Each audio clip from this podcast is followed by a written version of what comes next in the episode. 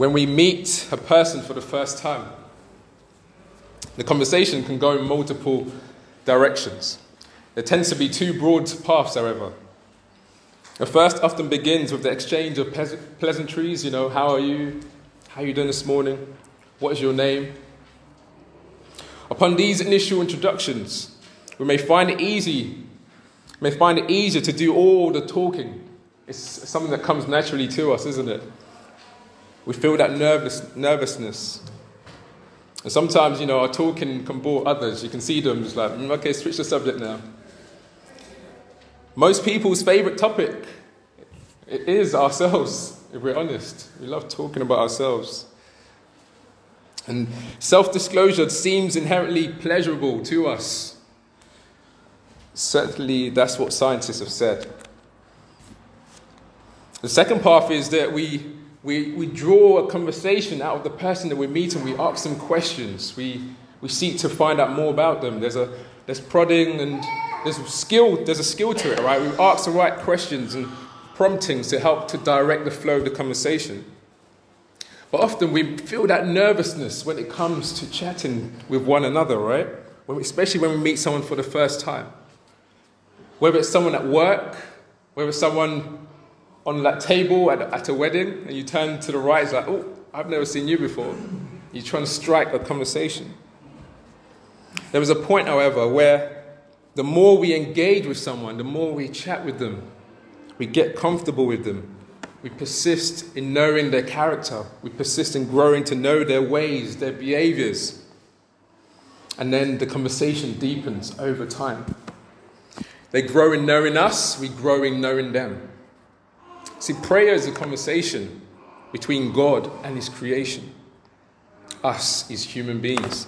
This conversation is slightly different. It's, it's in many ways different to the normal conversations that we have with one another. There are similarities, though at the heart of it. So, the knowledge of a person you're converse, conversing with is important along with knowing who you are.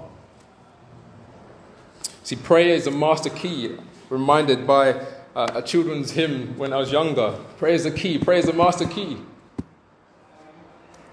But praise the master key that unlocks God's plans, God's purposes. God wants us to call out to Him but God, in His sovereignty, orders all things, has purposed all things. But we must cry out to Him. We must call upon Him and cry out for His promises, for His covenant, to seek Him. The Bible says. I wonder, how was it when we first met? When we first prayed our first prayer to the Lord? How did we feel? Do you remember that far back? Do you pray to God? As your prayers changed over time, as your conversation, your daily conversation changed, has it got better? Has it grown daily? Is it once a week? Do you find it easier to approach God in prayer now than previously? What drives you to pray? What is the heart of your prayers? We look at Luke chapter 18 again, 9 to 14. It says, he also told this parable, Jesus told this parable to some who trusted in themselves that they were righteous and treated others with contempt. Two men went up to the temple to pray, one a Pharisee and the other a tax collector. The Pharisee, standing by himself, prayed thus God, thank you, you know. I'm not like that other man over standing over there. I'm not like other men like these extortioners, unjust adulterers, or even like this tax collector. Hmm. But standing far off, the tax collector standing far off would not even lift up his eyes to the heavens, but beat his breast, saying, God, be merciful to me, a sinner. I tell you, this man went down to his house justified rather than the other. For everyone who exalts himself will be humbled, and the one who humbles himself will be exalted. Three points highlighted to you on the bulletin this morning. True prayer has the right knowledge of self. True prayer has the right knowledge of God. True knowledge has the right heart before God. Let's look at that first point. See, one of the worst conversation starters is to begin by bragging about ourselves, isn't it? We've been there, we've had it done to us. You know how it feels when someone's doing those verbal gymnastics and talking about themselves and their achievements and what they've done. You know, just to make themselves likable, fishing for some compliment or, you know, a sense of acknowledgement. But most times, however, it can be a defense mechanism to talk about ourselves because we don't know how to necessarily maybe engage sometimes so quickly with someone that we are meeting. But speaking to God is it's unusual. It's unusual. It's finite beings approaching infinite God, an infinite God. It is mortals reaching out to God who is immortal. The created seeking the creator. Dead souls beseeching the giver of life.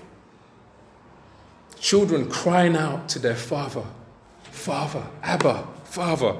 And sinners coming to the throne of grace. Our heart is deceitful, and we can very quickly make prayer about ourselves. Our request, our desire to be more eloquent than others, or our sense of inadequacy in comparison with others. We do that. Oh, that person can pray.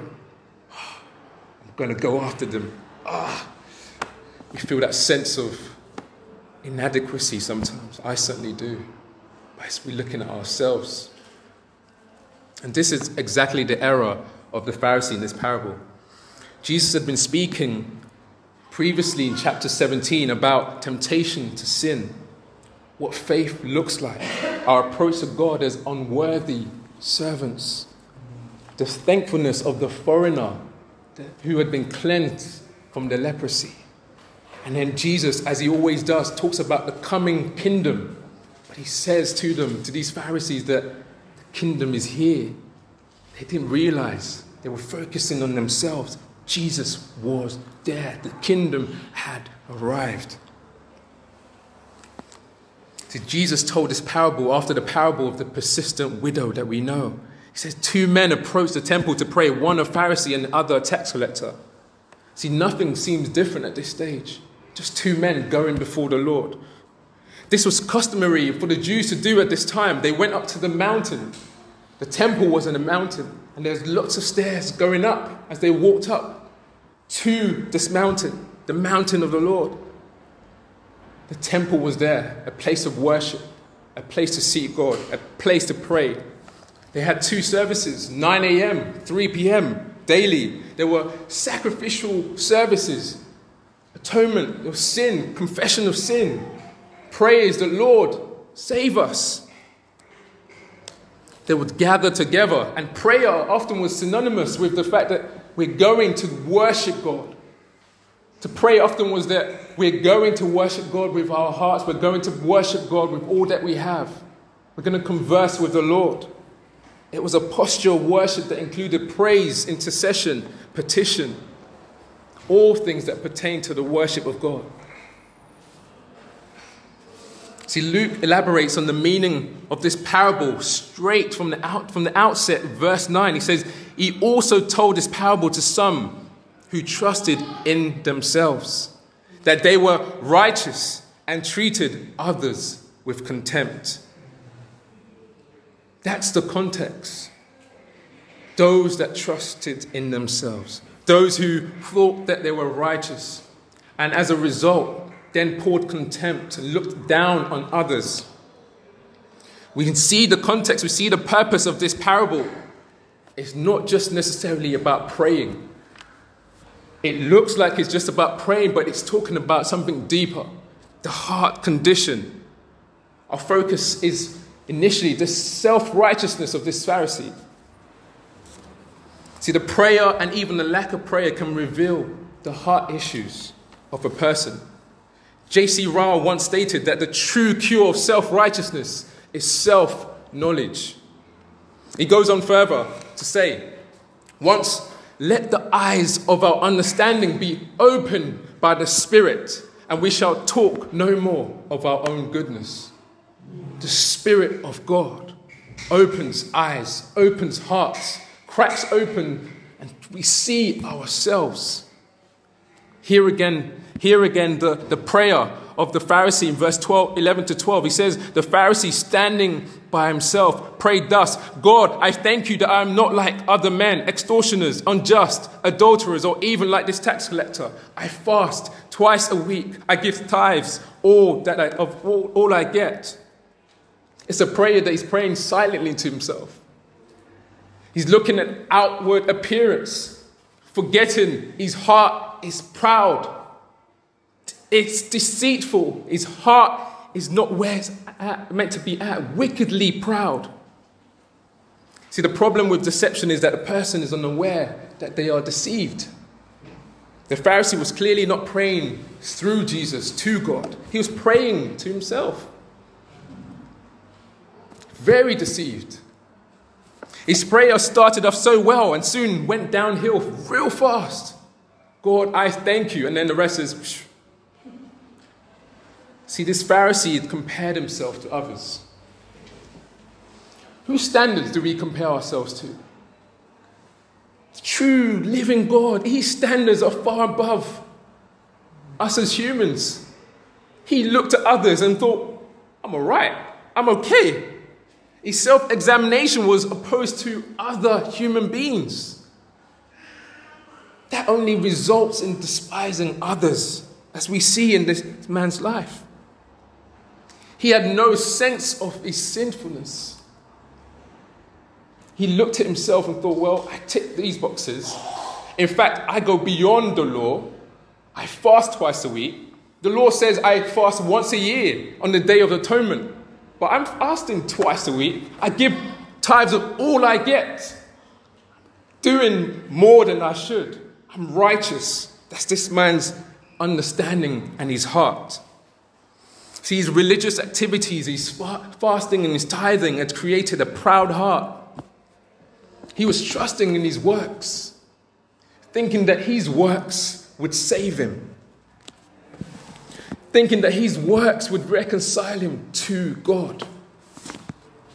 See, if you're trusting in Jesus today, you should understand from the Pharisees why we ought to pray for others. Prayer for others putting others before ourselves. It's from a heart that understands that we are before God all sinners. We are all sinners. We are all before Him sinners. We are guilty of our sin, just as the tax collector is and the Pharisee. No amount of fasting or tithing can take away that stench of sin. If done by selfish gain. See, James says in 5, James chapter 5, 16 says, The prayer of the righteous person has great power as it is working. The central word there is that the righteous person, not the unrighteous person, not the self righteous person. This Pharisee in question had distorted the sense of self and really was praying in order that others could perceive his achievements, right? His heart was more like, well, look, all these things I've done. You can imagine him how he'd be talking to others in his day to day life. How much he fasted, how much he gave, his credentials. We're reminded of Paul, aren't we? He says, you know, I, the Jew of the Jews, right? Remember in Philippians.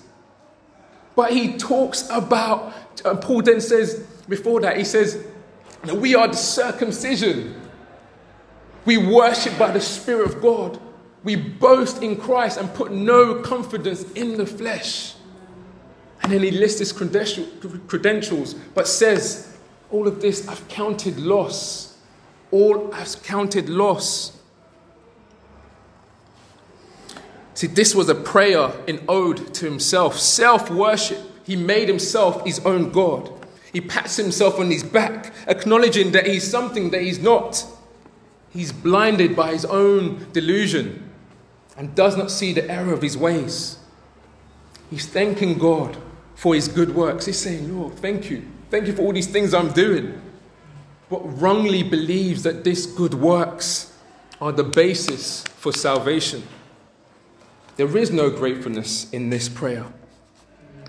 Indeed, how can he be grateful and thankful to God for what he believes he has achieved on his own accord, by his own strength? We see he mentions I five times. I thank you. I am not like other men.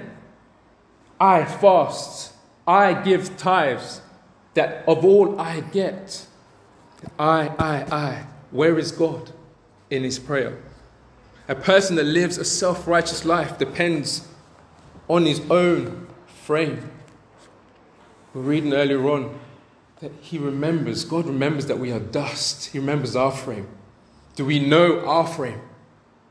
Do we know the weakness of this flesh? Do we know sometimes it's deceitful? At best, the heart, we sometimes maybe think we have the right intention, but the heart condition can be weak. This man did not consider others and consequently didn't really appreciate what prayer was, its purpose, and who it's directed to, to our living God. He was looking at outward appearance. What is the right knowledge of self? How are we to understand who we are? How do we come sincerely, boldly, and honestly before God to pray? Well, we see this in the tax collector. We see his approach to God in prayer. Such a short prayer, very simple, not long, he doesn't think, I need to say a lot to please the Lord. Very short, direct. He says this seven words. Verse 13 God, be merciful to me, a sinner. God, be merciful to me, a sinner. This prayer is packed with so much reverence, so much honor of God. A sense that he's bowing down his heart to God, the acknowledgement of his unworthiness. I'm not worthy of your presence, Lord a sincerity of heart laced with a cry and a pleading for help, mercy. See, tax collectors had bad reputation. They, they often were looked upon the same way as prostitutes. But here he is, coming before the Lord. He was hated. They're usually hated by others. They're seen as thieves. Sometimes we see HMRC as thieves if you think about it, right? But that's also how they were taught about, um, uh, thought about back in the day. See, it's one thing to paint, for others to paint us bad, right? That we are bad, wretched, uh, this person is a sinner, that person is a sinner. But how do we recognize ourselves when we are in sin? How do we know truly that we are sinners, that we need God to save us? It's only the Spirit of God. Only the Spirit of God can do such a forensic examination of our hearts. We need to cry out for God to help us. See, Jesus tells this parable to illustrate what true self reflection looks like, what it means to look deep into ourselves. There was a song when I was younger by the M People that sticks out in my mind always. It goes like this You've got to search for the hero inside yourself. You've got to search for the secrets inside. Search for the hero inside yourself until you find the key to your life. Now, that was catchy when I was younger. Now I look back, and like, what is that? The world understands the key to life as discovering that hero inside yourself, that brave, courageous, that go getter. Go and do what you need to do. It's inside of you. You can achieve it. Set out, go do it. The world understands honesty and openness as you discovering those hidden secrets inside of you, tucked away. You've tucked them away and almost now revealed like a, a children's pass the parcel. Pass it around, open it up. The key to your life is yourself. That's what the world says. The message of the Bible is counterculture Jesus' message is that we are all sinners. None of us are capable of good. None of us can please the Lord.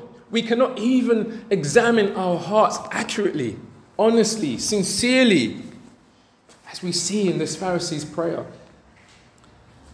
If we examined ourselves with our own lenses, we would only see evil or bad that is within ourselves in comparison to others. Our judgment would be skewed, focusing more on the excellent things that we do rather than the frailties and the insecurities that we have, the challenges that we face. See, the tax collector recognized first and foremost that he was a sinner, standing far off. He would not lift up his eyes to heaven, but he beat his chest. Ah! He cried out, anguish. I am a sinner, a man full of sorrow. Man crying out to the Lord, wretched man I am. We see that submission before God, respect of God's holiness, of His presence, of His power.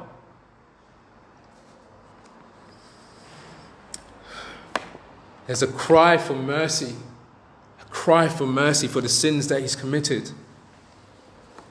See, until we know and understand our helpless estate, we cannot see the requirement to be saved by God. Self righteousness is the blindness of the soul to sin. If you cannot see your sins and the weight and the burden it carries, the destruction that it causes to others, as we see in the Pharisee, pouring contempt on others, the distance it creates between you and God, then we're either living in self righteousness, meaning that we are setting our own rules our own standards, our own ways. We become our own judge, treating others with contempt, full of self. We may pray, but our praise have a hint of, God, I thank you. But is it based on what God has done or what God is doing in us and through us? Or is it what we have done ourselves? Is that me this morning? Is that you, brothers and sisters? Our prayer life, our church prayer life. Do we worship God with our prayers? Or do we worship ourselves? If we worship in ourselves, then we must repent. It may signify a heart that's never truly, has never truly repented. We may be churchgoers regularly, in and out, Christian environment. But do we come to God only in our own time and when it's convenient? When it's, you know, we're kind of laxy daisy. But do we commit to the Lord? Do we ask God and cry out to Him for mercy? To weep at His feet, repenting, knowing that we can't save ourselves? This is our second point. True prayer has the right knowledge of God. Whilst we need to recognize that we are sinners. We need to have a sense of our sinfulness, also, right? But then we can't truly pray without acknowledging who the prayer is directed to. It's more simply than stating God or Father at the beginning of our prayers, right? It's a heart sensed, spirit empowered, Christ centered understanding of who God is. If we turn back to verse 11, the Pharisee addresses God. He states, God, I thank you that I am not like other men, extortioners, unjust, adulterers, or even like this tax collector. This Pharisee has placed himself as God. The mere fact that he lists the sins of others, including the tax collector, without acknowledging his own sins, is a reflection of his knowledge of God and an attitude of his heart towards God. God has revealed his word, he's revealed himself in his word. And his word says we should confess our sins. He's faithful and just to forgive us of our sins and cleanse us of all unrighteousness. Do we know this God? Do we know his word? See, his prayer reveals a heart bent on self worship, self idolization, self empowerment, self destruct as the end thereof. This man truly believed that he's 100% living righteous before God, yet has no appreciation for this God. God's standards are not on par with man's standards. God's ways are not our ways. God's thoughts are not our thoughts. His standards, His statutes, His promises, they're righteous and they are perfect, far above far above, as far as the heavens are from the earth. His holiness demands 100% obe- obedience. Anything less is disobedience and is sin. Any disobedience is sin. We can't say that I'm not a sinner because I'm not like Matt Hancock. that guy over there, you know, Boris, you know. We can't compare ourselves to others. See, these Pharisees were deemed specialists in the law, adding their own laws to supplement God's laws constantly to further enhance their piety. It's like, yeah, that person looks religious. Yeah. On the outward, they look like they're doing well. They're, they're following strict obedience of God's laws. They fasted Mondays and Thursdays, demonstrating their religiosity. They loved those extra t- traditions of man. They were admired, yes, but the God admired their heart. That's the key. Looking like they were devoted to the law of God, but so far away from God's presence. We can be admired by many, loved by numerous people, well considered, have that sense of piety, a devotion to God, it seems, but be blinded to God's presence, power, His purposes. There's nothing wrong with fasting. We're about to fast next week. But the right perspective. This, this Pharisees thought he could, that he could approve, be approved by God, that he could stand righteous before God based on his works. He then, secondly, he poured contempt on others that weren't necessarily following what he was doing. So looking at others again, say, they're not doing what I'm doing. I fast. Give tithe. Looking at others, that deepened his sin even the more. So when we read Mark chapter 2, 18 to 22, the Pharisees posed a question to Jesus. Mark chapter 2 says this We fast. These were the Pharisees. They were saying, We fast. John's disciples, they fast. Why are your disciples not fasting? This doesn't make sense to us. But Jesus answered them and said this in verse 19 can the wedding guests fast while the bridegroom is with them? Whilst Jesus is in their presence, they, they, they couldn't grasp what he was saying. He's saying he is the bridegroom of his people, the husband of his people, the husband of his church. Can the church fast whilst Jesus is present? Don't seek your approval. Come before the Lord. Jesus is here. They missed the point. There was a time for everything. You wouldn't expect mourning. I was at a brief wedding, a wedding um, reception yesterday. I didn't expect mourning at a wedding. Neither would I expect that sense of celebration like that goes beyond, you know, what I mean at a funeral. There's a time for everything. Why would you fast when the bridegroom, Jesus, is saying that he is God? The bridegroom is here. That's what he was saying to them. The bridegroom is here. The feast is here. The feast, Jesus is here. He's offering life, eternal life. He's offering you the bread of life. Eat. That's what Jesus is saying. See, we should fast. And we are fasting next, next week, but our reasons for praying and fasting should be that we want a deeper knowledge of God. We want to grow to know Him more. We want to know more about His will, His goodness, His power, His love for us. We want Him to lead us, each of us, daily as we walk before Him. We want to thirst for righteousness, thirst for the glory of God to be made known around us. We want to have that boldness to share to the lost. That's why we fast. We cry out to the Lord, stir up within us, equip us to do all that you have called us to do. Help us to know you and your purposes, what you have said in your word, so that we don't just profess it, but we live it each day.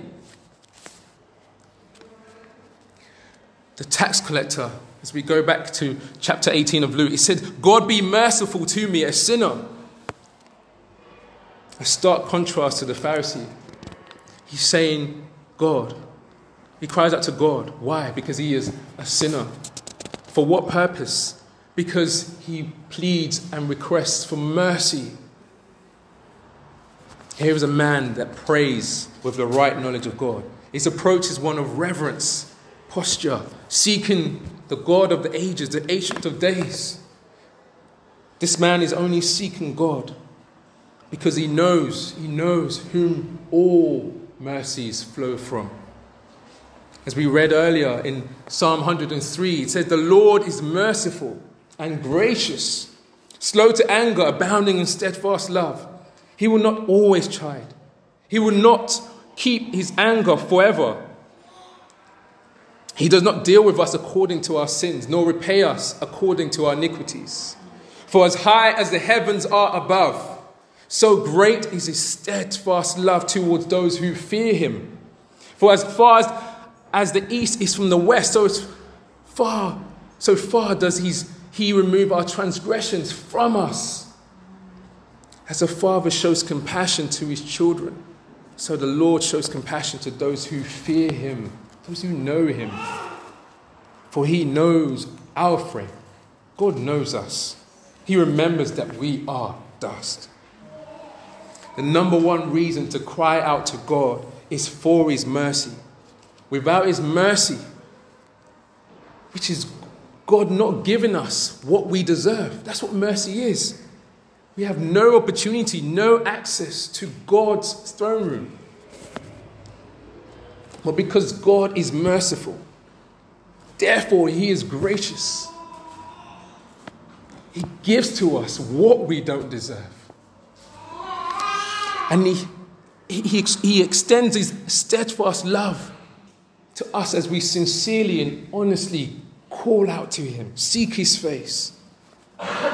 To those who fear him, he says, who can't lift up, we can't lift up our eyes like this tax collector because of our reverence for him.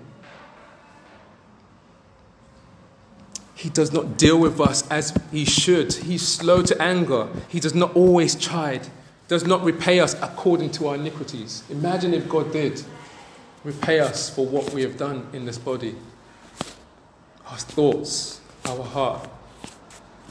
But He is a merciful God who removes our transgressions as far as the east is from the west.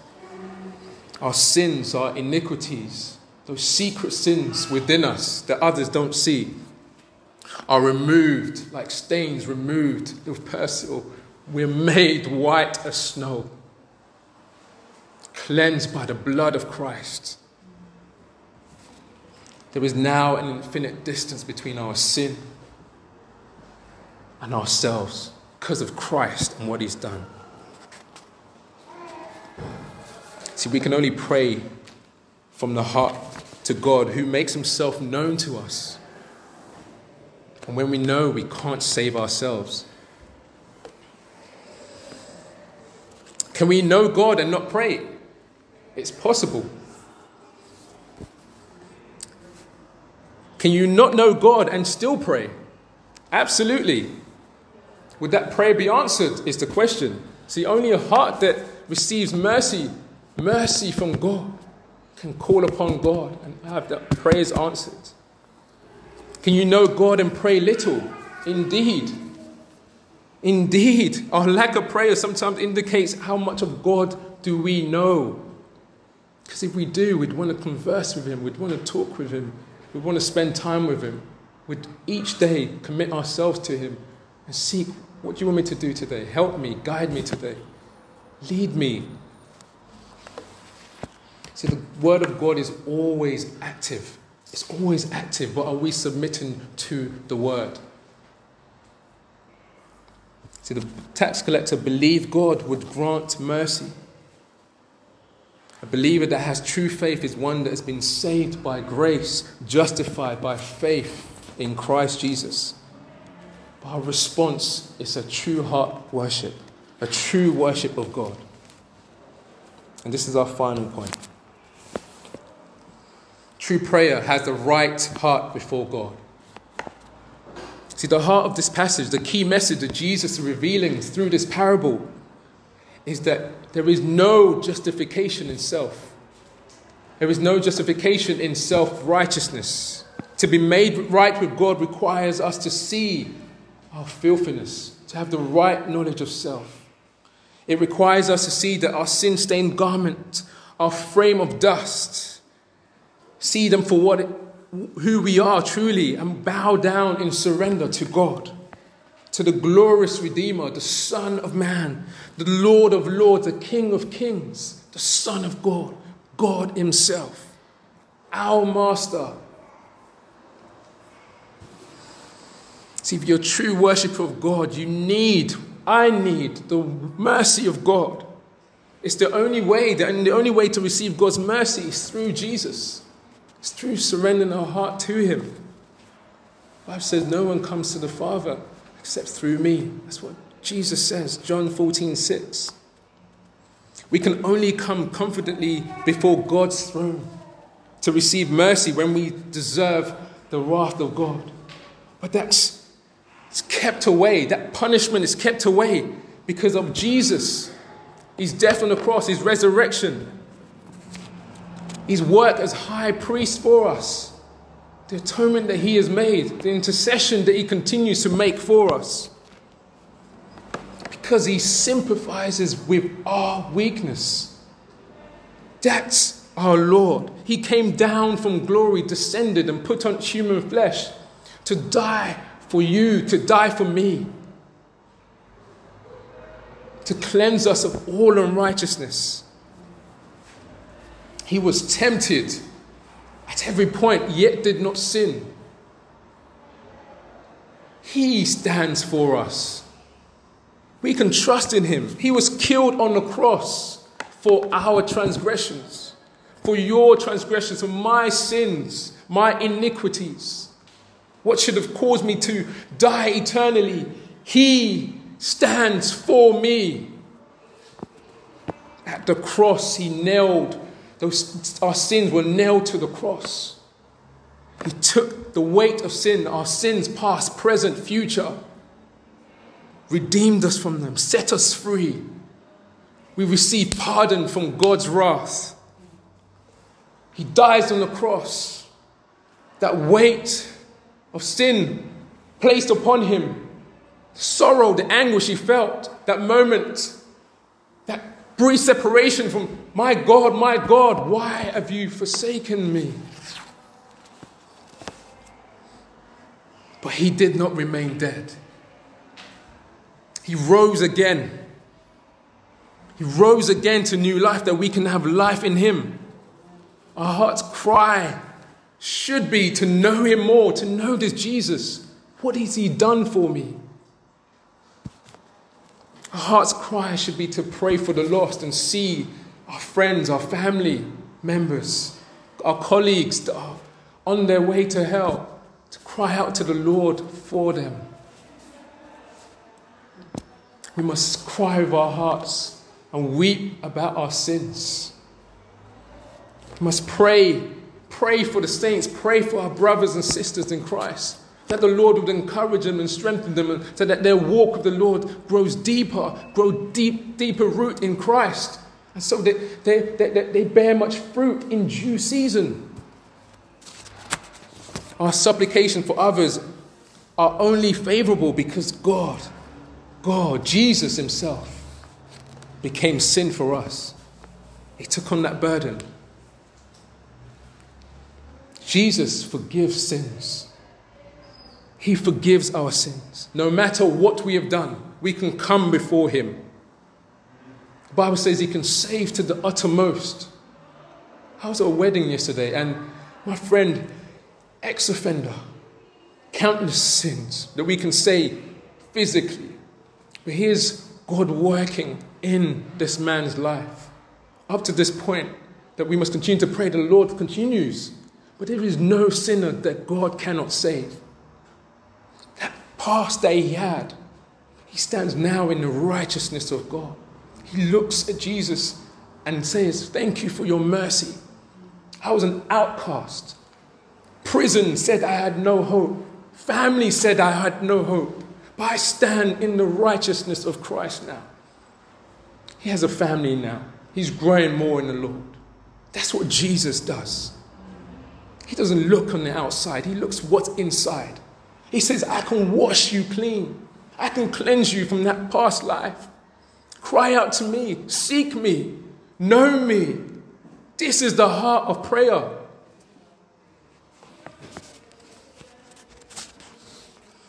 See, verse 14 says this For everyone who exalts himself will be humbled, but the one who humbles himself will be exalted. We exalt ourselves above God when we do not have the right knowledge of self or the right knowledge of God. A humble heart recognizes that the sins committed revealed by the Spirit recognizes the sins that we commit and that's revealed by the Holy Spirit. A humble heart depends on God for all things because all things are created by Him, for Him, through Him, to Him. Bible says the earth is the Lord's and the fullness thereof for he has founded it upon the seas and established it upon the waters. Who shall ascend unto the hill of the Lord?